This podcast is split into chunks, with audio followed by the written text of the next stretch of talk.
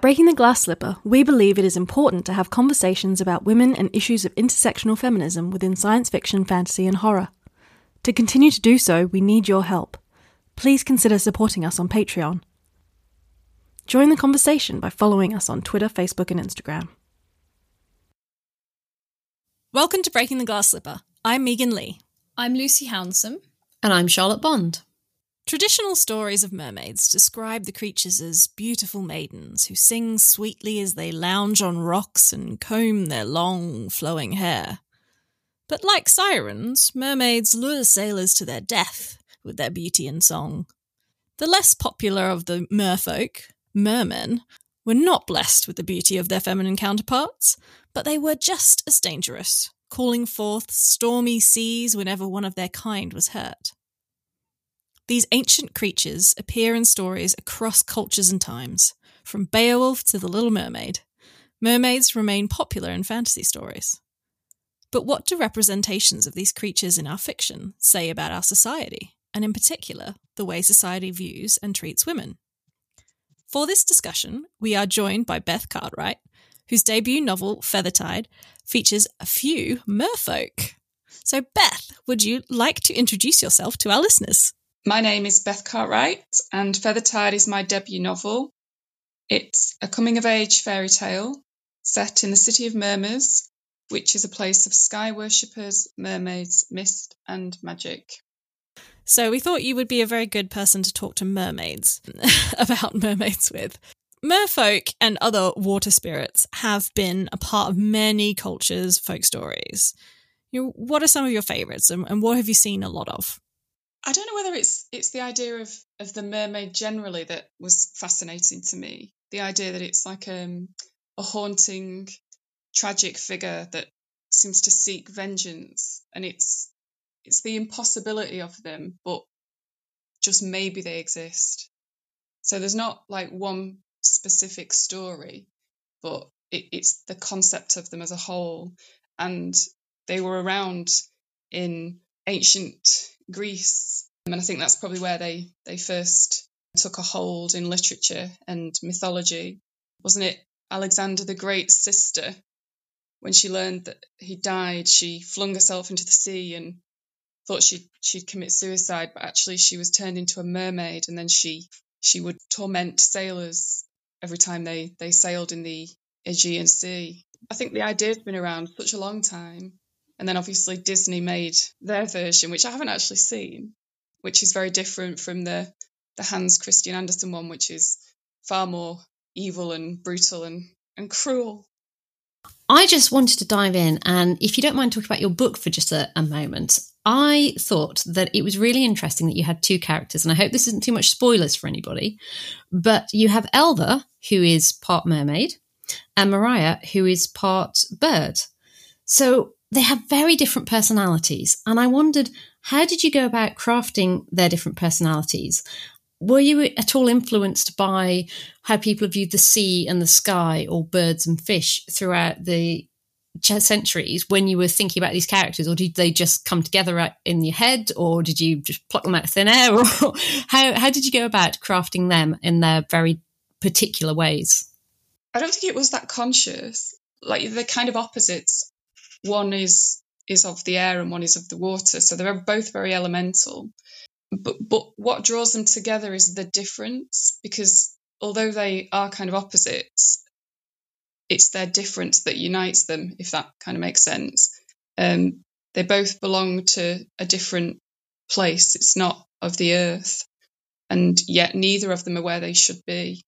But I was quite interested that you had Elva as being quite distant, quite aloof, and sort of more traditional. What you might think of the the more negative aspects of mermaids, and you have Marea as being very human and very emotional, and just a wonderful character that you really root for.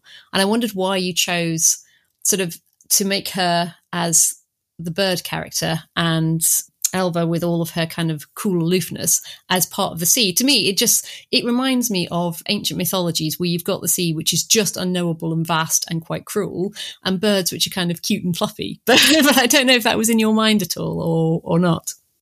Marea doesn't really know who she is, and the the relationship between them it, it's a strange one because she's so desperate to find out who she is and where she belongs and her place in the world and she does it through Elva. So it's not a true love story and some people have said that they're not rooting for that. And good because it's through her that it's through her relationship with Elva that she understands herself and she learns self-love because she's completely clueless. She's doesn't know anything about the world. She doesn't know anything about interaction. She doesn't know anything about relationships. But the difference probably where she gets her warmth and her humanity and her sensitivity is because she's been nurtured. And the role of the mother in the beginning is so important to her. And i think it's important to everybody you know to get that that nurturing childhood. And without it it can affect you for the rest of your life. Yeah she she is grounded because although she is part bird she wasn't raised that way. She was raised shut away really almost like a cage. But in that space she learnt love. She she was she was loved. She was accepted but she wasn't really accepted for who she wanted to be. It was who they wanted her to be. But she had a lot of attention there from from 30 women. So she had 30 mothers and i think that that can shape who you grow to be Absolutely. And it is a, a, theme throughout just how much she is loved. And even when she travels to a new country, she finds people who instantly fall in love with her, not in a, you know, an, in a true love kind of way, but just who love her for who she is. Um, and I think she encourages that in people because of her beginning. And it's so interesting because a couple of weeks ago, we were talking about heroes who don't come from loving families and how they always seem to be kicked out and to be the, the one who goes off and, and does all this fantastic stuff is, you know, usually the one who leaves home because they feel forced to. Whereas you're quite right. Um, your main character does go, but she's leaving a happy place behind her and she creates happier places where she's going, which is so refreshing to read in a character and particularly in a coming of age story where it's all so mixed up and messed up and you're trying to find yourself. It, I found that really comforting in a good way. Mm, thank you. I wanted to pick up on what you were saying about the sort of the difference between the sky and the water, flying and swimming, basically.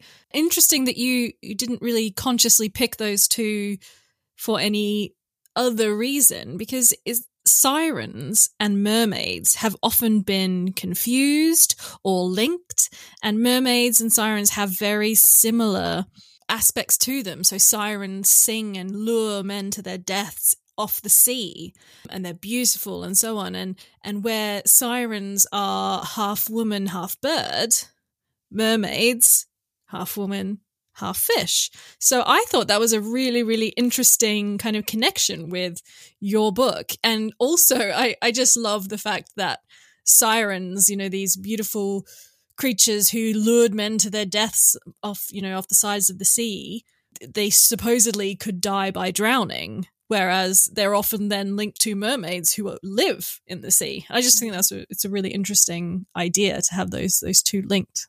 Well, people think, don't they, that sirens are mermaids, but like you said, they're they're actually half half bird, half woman. But I think the word siren in different languages translates to mermaid, doesn't it? So there is a confusion there. But yeah, it's there is that connection with the, the idea of the temptress, I suppose, the alluring, dangerous creature that you know you have to be you have to be wary of beauty maybe? Picking up on this idea of women as somehow kind of deceitful um, especially when we talk about kind of female monsters or female mythical creatures they very often have this this this deceitful luring nature. So many folk tales paint women as mysterious and alluring and hostile. But what do they tell us about the way that women are conceptualized as mythologized entities in male communities? It's the same today, isn't it? The way the media presents a certain image, a certain look, and then people believe that's what they have to to look like and it's it's a really dangerous thing to present opinion as fact but it happens all the time increasingly so but yeah, it started right in the very beginning with the ancient Greek myths and the siren song luring the sailors to their deaths. But I don't know that the, the mermaid in particular is, I think it's kind of a, a really tragic figure, and they tend to suffer loss and heartbreak, and then they want vengeance for that, and they want other people to feel that pain. So I think they're morally ambiguous. I think they're as unpredictable as the sea itself, which is probably a perfect domain for them. that is a perfect metaphor, isn't it? yeah, we, we associate them with misfortune, temptation, and even death. But ultimately, the control is with Poseidon, isn't it? Who's the, the Greek god of the sea, and he has the ultimate power. It was interesting you were talking about control there because that's what I was thinking about this when I was thinking about how mermaids have developed. And they do represent the sea. And if you think about, like you were saying back in the time of Greek myths, what the sea represented to humans, it represented danger, uh, but also a sense of allure and a sense of unpredictability. And men were trying to find ways, or sailors were trying to find ways to control the sea, and they take good luck charms and they try and predict the weather and they do all this kind of thing. But at the end of the day, if the sea got you, that was that was kind of it. Even if you were the best swimmer in the world, you know the sea could kill you. Mm. And I was thinking about our previous episode where we discussed how some monsters represent male fears. And I kind of feel like they've dreamt up these sirens and these mermaids as a way of representing the sea and how it's both dangerous and yet alluring and completely unpredictable. And I thought it was quite interesting that a lot of the mermaid stories also involve how to control mermaids, like you steal their comb or you put stuff in your ears so you can't hear their songs. And I just thought that's quite interesting because men would also on land naturally try to seek to control those kind of alluring, dangerous women as well. So it all kind of feeds back into each other, really. Yeah, well, it was highlighted in um, the Odyssey, wasn't it, with Odysseus, who made his men tie him to a mast and filled their, their ears with wax so they couldn't hear the siren song. But it, it was so beautiful, he was begging them to untie him, but they obviously refused because he'd ordered them to refuse. It comes down to power and control. Didn't didn't early map makers use mermaids to depict dangerous areas? So where there were shipwrecks and storms, I think they used to put like little mermaid symbols on their maps to highlight the no go areas, you know, stay away. Sort of here be dragons kind of thing. I like the idea where you were talking about how, you know, the, the sea is very changeable and, and almost deceitful in itself. You know, you, it could be hiding any number of things underneath it, and, and how that is a metaphor for mermaids. And I was thinking, in particular, the the mermaids that we get in Peter Pan, because they are they're kind of like the typical teenage girls in a lot of the kind of mean girl type stories in teenage you know, uh, high school stories where they just poke fun at people. They're really mean and bitchy and they they want the guy but and then they you know torment Wendy and all this kind of stuff. But then at the same time, they're really view- beautiful and they're very vain, and all they're doing is sitting there looking at themselves and preening and all that kind of thing. And and that to me is one of those classic representations of of women as frivolous and really vain and all that kind of thing. And I find it interesting that while on the one hand, those creatures are presented as beautiful. You know, they are always really, really beautiful. They're also really ugly in in terms of their personality, um, at least in in representations like that, which again I think is that kind of thing about it being deceitful in that, that they look beautiful, but they're really ugly on the inside. Yeah, and I think I think that's often the case, but sometimes if you look at the history of them, like with Alexander the Great's sister, she was heartbroken. She wanted other people to suffer as she had suffered. So there's kind of an understanding there of of why she did what she did. Not that it's an excuse. I mean, obviously it's a myth, so it's not real. But if we think about the metaphor of it, those people that have suffered a tragedy, they sometimes want other people to feel that pain with them. So I kind of have a little bit of, of sympathy for the mermaid. And because they belong to water, you can't ever hold water. It's not something that you can capture. just like in Feathertide, you you can't capture that mermaid. They've got a slippery heart, and they they will go one day. That was my favourite phrase about your idea of having a heart of water that just pours through your fingers. I thought that was a, a, beautiful, beautiful analogy, not just for mermaids, but just for some kind of people anyway who don't want to be tied down. No, that's true. Slightly different meaning, but it reminds me of Keats' epitaph. He said, Here lies one whose name was writ in water. Nice. yeah, the ages washed it all away. Perfect for a romantic poet. Absolutely. Well, water's very romantic. It's very soothing. And that's where the, the place gets its name, the City of Murmurs, because I don't think water's ever completely silent. It's always this, you can hear it, whether it's crashing against the rocks, whether it's, you know, just gently lapping against the shore, whispering on the sand, whatever it is. It, it's like um, alive, it's moving, it's constant, which is where the name came from because it's it's always murmuring, it's always there. You mentioned feeling feeling sorry for some of these mermaids who took out their pain with the sea and, and creating danger in the sea to represent their pain. But I find it interesting that traditionally in you know in terms of what's popular um, the popular story actually aligns the anger and the pain that comes with the, the stormy seas and so on to mermen, in that they are enacting revenge, and that is why you get the the stormy, choppy seas that are dangerous to to mankind because supposedly they mankind have captured or injured, killed another of uh, a merfolk, a merperson, um, and it's it's the mermen who are actually the vengeful ones. So I just find that it's quite interesting because given that that example of Alexandra's sister, but a lot of the stories that we do see of mermaids don't tend to fall into that category, which again I think is a comment on who is allowed to take vengeance, who is allowed to show their pain through violence.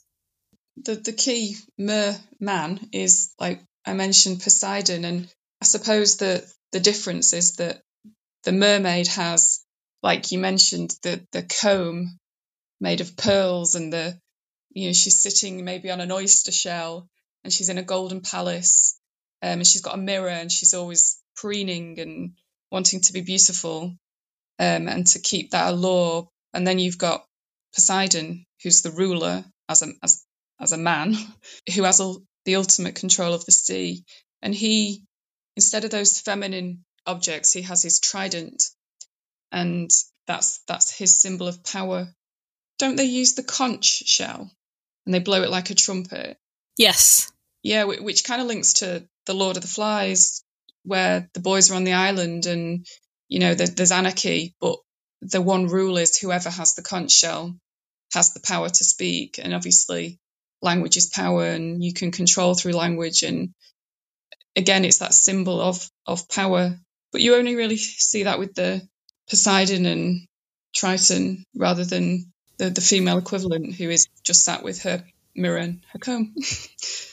well, I'm really glad you said that because it was one of the things I was thinking about when I was planning for this episode.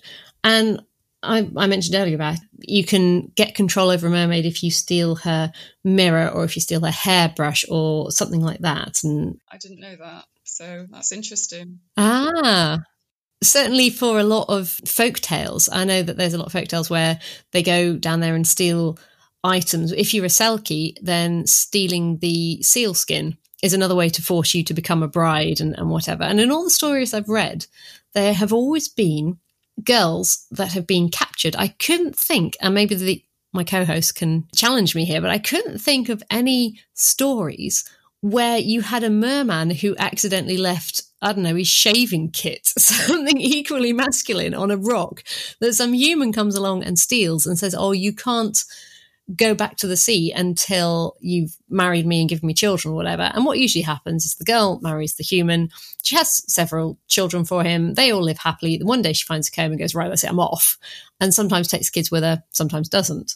But I thought, I can't think of any mermen who did that. And then when you were talking about Triton and his, or Poseidon and his trident, it made me think that when you think about mermen, it's usually they do have something associated with them, but it's usually something of power. And yes, okay, I'm thinking of Disney's The Little Mermaid, where Ursula steals the trident. Then she gets control of the ocean, but that's very different to getting control over someone's body and um, encouraging them to be your wife and stay and have children. So I just thought that was a really interesting dynamic that you get with mermaids and not necessarily with mermen. But then you could, I suppose, argue that, well, depends on your perspective, that beauty is a form of power. And I think you get privilege with beauty, especially in our society where looks matter, being young matters. So maybe it's just a different kind of power. I don't know. But that's what Beth's saying that, you know, the women do have this power over sailors because they're beautiful. No guy is going to get out of a boat and jump into shark infested waters for somebody who is, in his eyes, ugly or plain or not very interested. Just go, ah, I'll, I'll wait until I get home and see my wife. You know, it's, and I'm not saying that that's anything for beautiful women or against men. It just seems to be the way that society tells their tales. But then again, it's the siren song, isn't it, that lures the men. It's not what they look like, it's not their physical appearance because they hear them before they see them. So that's another another angle. Maybe maybe beauty is just one part of, of the whole and it's the song that's just as tempting as the the hair or whatever. But but they have to have long hair, don't they? Because it's practical because they're half naked. So they have to have that hair to cover their uh, skin. I do like this idea that if mermaids exist, they've all got really short hair and they're just going bloody painters who wouldn't like, you know, paint our boobs. yeah, little seashells on them. I have to say that those who have seen me at conventions or whatever will know that I have very long hair. And my goal since I was a child was to grow mermaid hair that was long enough to, to cover the top bits. And it was like, I know it's a stupid ambition to have, but I always kind of wanted that, and now I feel I've achieved my goal. And you have achieved. And I have, I know, but I just kind of, in a weird way, it makes me feel prettier, just because there are so many representations, as Beth said, of like beautiful women with long flowing hair, because that's just how we have viewed mermaids throughout the years. Well, I think hair is really important culturally, isn't it? Because some cultures, it, it is a, a real sign of femininity, and they cover it because it's it's so special, and you know it shouldn't be for everybody to see. It's it's just for the the, the husband or the the male family members. But I mean, in in English society, we we don't have that modesty. If anything, we spend fortune on our hair if we've got curly hair, we want straight hair. If we've got straight hair, we want curly hair. But long hair has always been associated with femininity, I suppose, and femininity with beauty. Yeah, I mean, I know you said that uh, you haven't seen Disney's The Little Mermaid, but one of the things that always kind of annoyed me was that a lot of the mermaids who end up going to Ursula, the sea witch, for something are, you know, the ugly and the socially outcast, the ones that can't find love because they're unattractive. And so she makes them beautiful. And it was always about it was always about the beauty and you know the, the only time i think i've ever really seen mermaid depictions where they were overweight or not, you know, perfectly perfect looking, you know, have perfect skin and hair and all that were actually those mermaids in, you know, who became Ursula's slaves um, because they couldn't pay up. And it's just, it's really harmful, I think, that there aren't more, you know, body diverse and, and representations of mermaids. And similarly, I I mean, I've not seen any of the the kind of later Disney ones, but certainly in that one and and any kind of depictions I've seen of Peter Pan and mermaids when they're drawn, or you know, any any time I've seen them, they've never been women of color. It's really frustrating that they are erased from this kind of beauty fascination that we have with mermaids. Well, wasn't the um, the Little Mermaid statue in Copenhagen was that not graffitied on quite recently to say racist mermaid? I don't know why, other than it's a white mermaid and, like you say, has always been depicted as as a white mermaid. But I, I don't know. I, I don't know whether they ever really found out who was responsible or why they did it. I don't know if you'd heard about it. Oh, I've heard about it. Yeah. Um, I looked it up, and I mean, I don't know. I, I as far as my knowledge goes, um, Hans Christian Andersen wasn't associated with you know anything not nothing like um you know colston statue in bristol for example like he wasn't involved in the slave trade um mm. so i thought that must be what that meant so yeah i don't know what that was about really i don't know if it was necessarily directed at the author or if it was directed at the mermaid directed at the mermaid is rather odd really because it's after all only a story yes they're all only stories. I'm sure I read, and I'm trying to quickly look it up on the internet. I'm sure I read that in the same way that Disney are doing a load of live action versions of all their old popular films, that they had cast a person of colour as Ariel.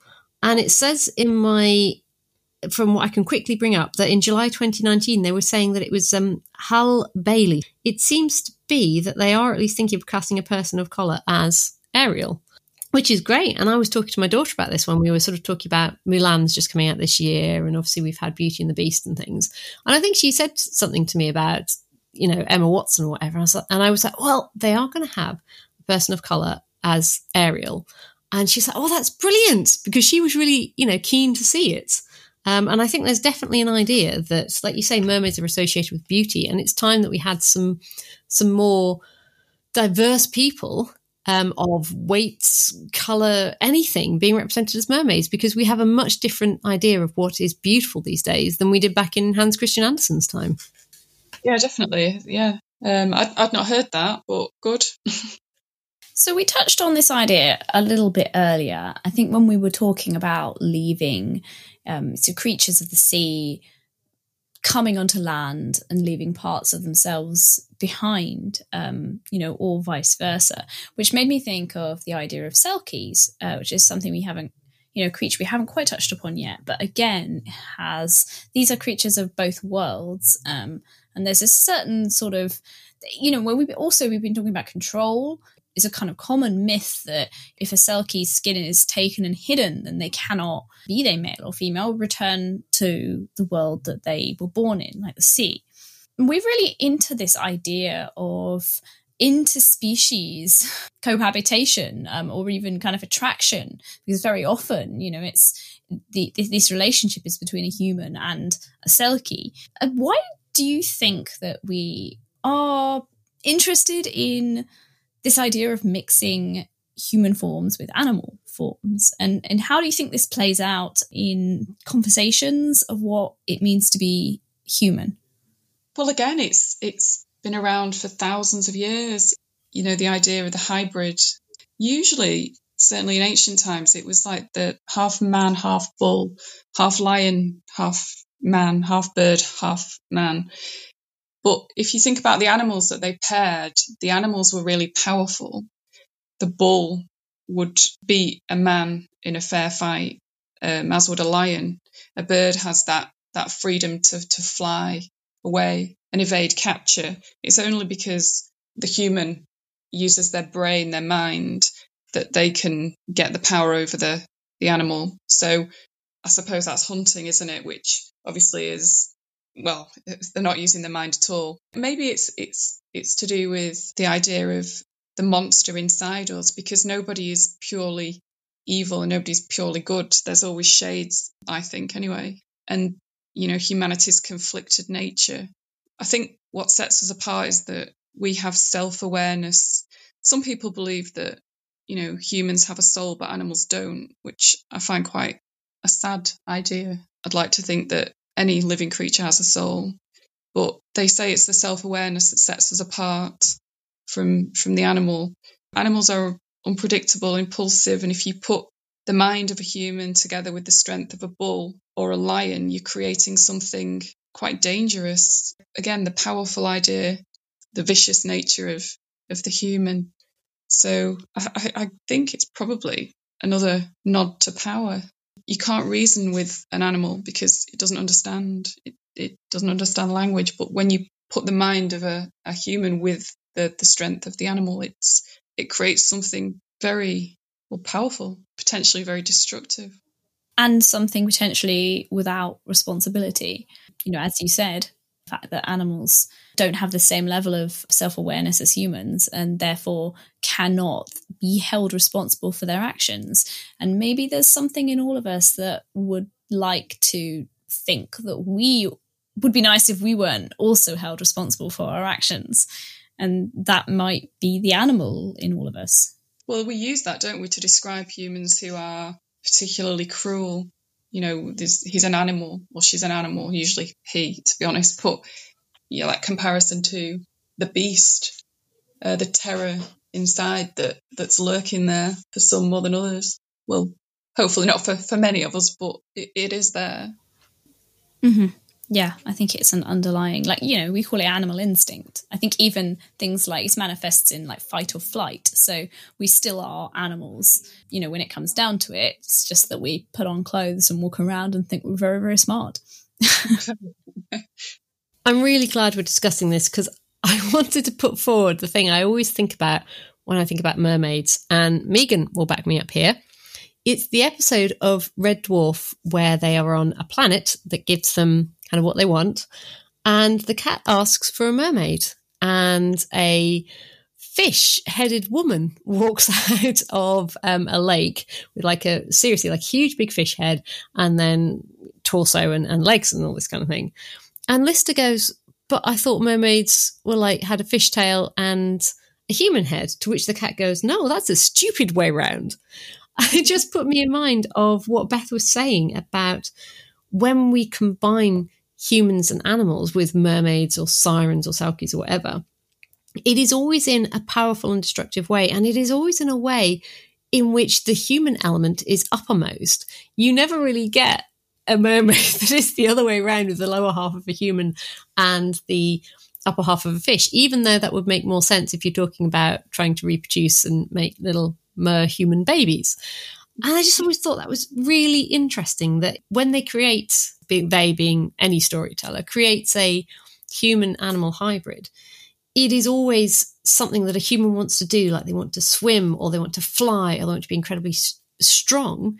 But at the heart of it is still wanting to retain your humanity and go, well, I might have these things. I might have these wings, for example, but I don't feel the need to lay eggs or eat caterpillars, for example. I'm still a human and I can still enjoy everything I would enjoy as a human. I just have this extra power. So it's kind of combining the two, but making sure the human element is still dominant, which I always thought was quite pretentious of humans, really. No, I think you're absolutely right. Yeah, I hadn't even thought of it, but yeah, it's it's to retain the human mind, I suppose, because you know that is far more advanced than the animal kingdom, I suppose, a natural fight without weapons, then you know you're gonna you're gonna have the the animal as the victor. But man doesn't want that. Human doesn't want that because the human wants to be the best. They want to be superior. Uh, they want that power again. We try and control nature, but it's just not going to happen. talking about what humans want and, and taking what they they want is very intrinsic to the mermaid narrative. Not only in terms of you know human men sort of wanting to capture a beautiful mermaid or you know take something that isn't the usual you know they want something that's mysterious that's different that's that isn't really theirs to control, but they want to be able to control it. And, you know, similarly, I think that's definitely played into the kinds of human animal hybrid creatures we we see played out. It is all about fantasy and fulfilling those fantasies, which is pretty much all mermaids and sirens and selkies. It's all about fulfilling male, mostly fantasies. That's where heartbreak comes from, isn't it? When you try and control somebody, then it's going to end in heartbreak, which I think kind of links to what you're saying. Wanting control isn't going to end happily.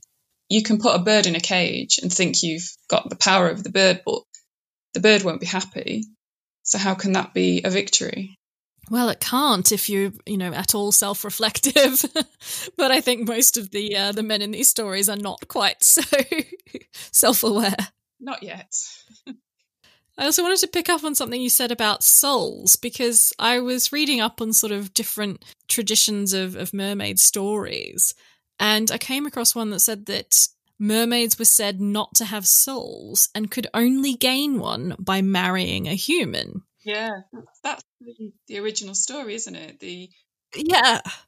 Which I just found also not just upsetting, but it, it felt like a way to kind of legitimize this sort of male fantasy around having one of these women because it becomes another way that they can save a woman because they're they're literally saving her soul by giving her a soul.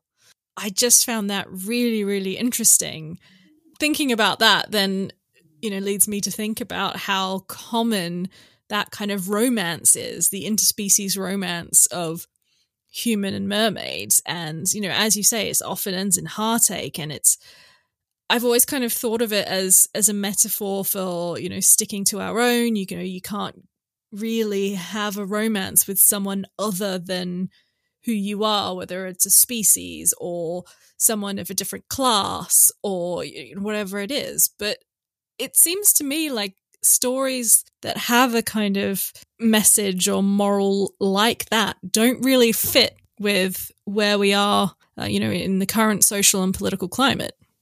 I think you know difference is is not necessarily a, a reason not to be with somebody. Um, and like you said, I mean that difference can be class, ethnicity, color, age, religion, culture, whatever it is. But love is love, and I think that it's it's about how well you can adapt, um, how well you can accept, how well you can embrace otherness, and it, it can make you a better person. It can teach you tolerance, understanding.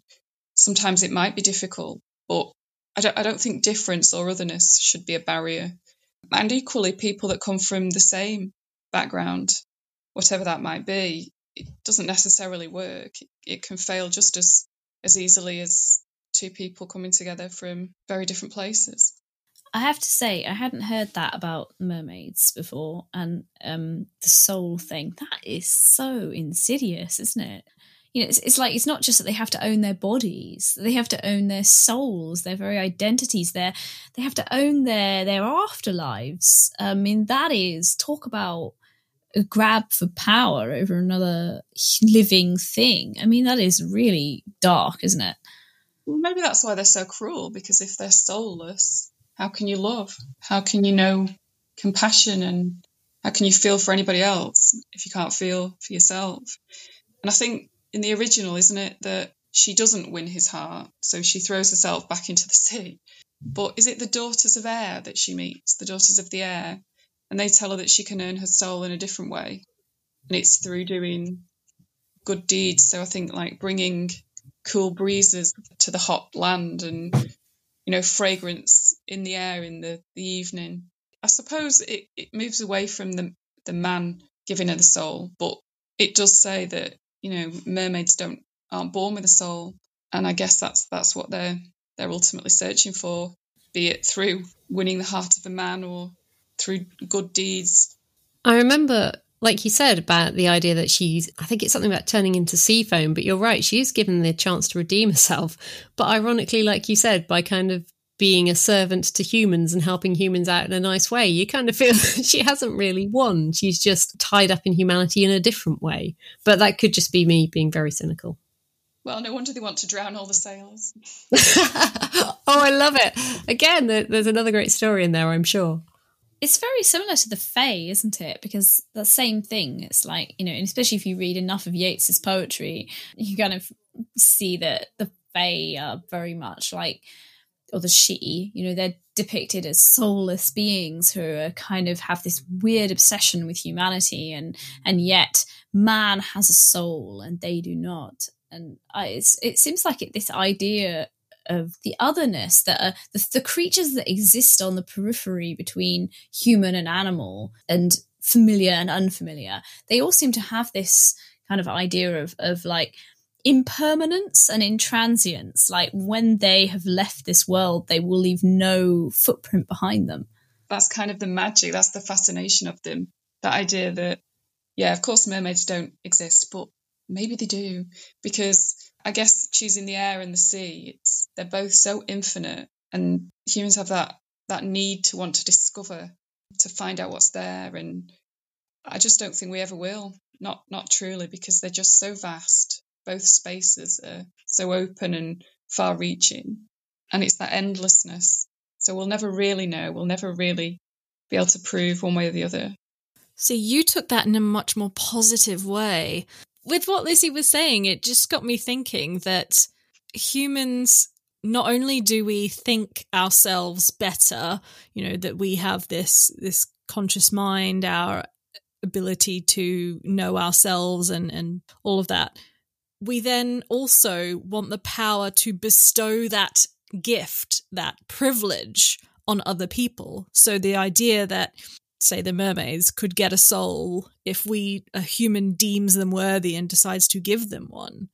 Mm. It comes back to that idea of control and power. It's just another way of sticking our flag in the dirt and saying, well, I'm the best. And if you want to be even like slightly on my level, you're going to have to work for it. And only I, as a superior human, can uh, bestow that upon you. I don't know if it's just more recent or whether it's always been the case, but we kind of want more all the time. We want bigger, we want better, we want to update this and change that. And what have they got? Well, I want the next one. And like this this endlessness, this disposable society that doesn't have a limit. Very materialistic kind of world, isn't it? And I guess power is wrapped up in that, as is the the image of beauty, and it's soulless in a way. If we're talking about souls, but that is where we live now. Everyone's competing. Everyone's in a rush. Nothing's ever slow. There's no. It's fast paced. People want quick turnaround. I really like the idea of how you were saying that we, we've now become soulless, how we went from humans having the power to be, basically bestow a soul upon a creature who didn't have one to humans having basically willingly given theirs away. Mm-hmm. It's complacency, isn't it?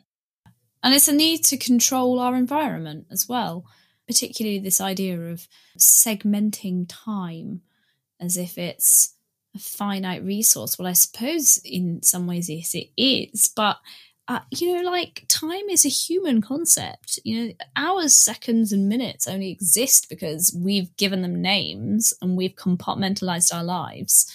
So I feel like this whole theme of tonight's conversation is it comes back to power and control. Well, that's that's the one thing you can't control: time. Well, time and tide link back to the sea. You can't control those things because it, it it's nature. And I mean, look at what's happened to our planet. Nature's taking it back.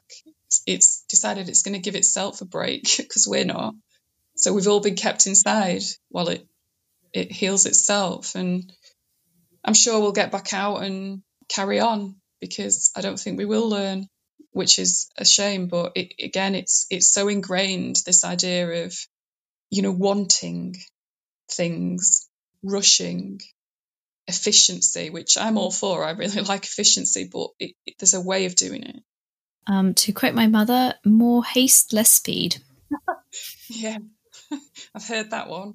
True though, isn't it? In a way, it's true. It is. Thank you so much for joining us. It's been a really fascinating conversation about mermaids. Thank you for having me. It's been good. Breaking the Glass Slipper is written and produced by Megan Leigh, Charlotte Bond, and Lucy Hounsom. Please help us spread the word, subscribe, and leave a review on your preferred podcast platform. We want to hear from you. Let us know what you would like to hear on the next episode of Breaking the Glass Slipper.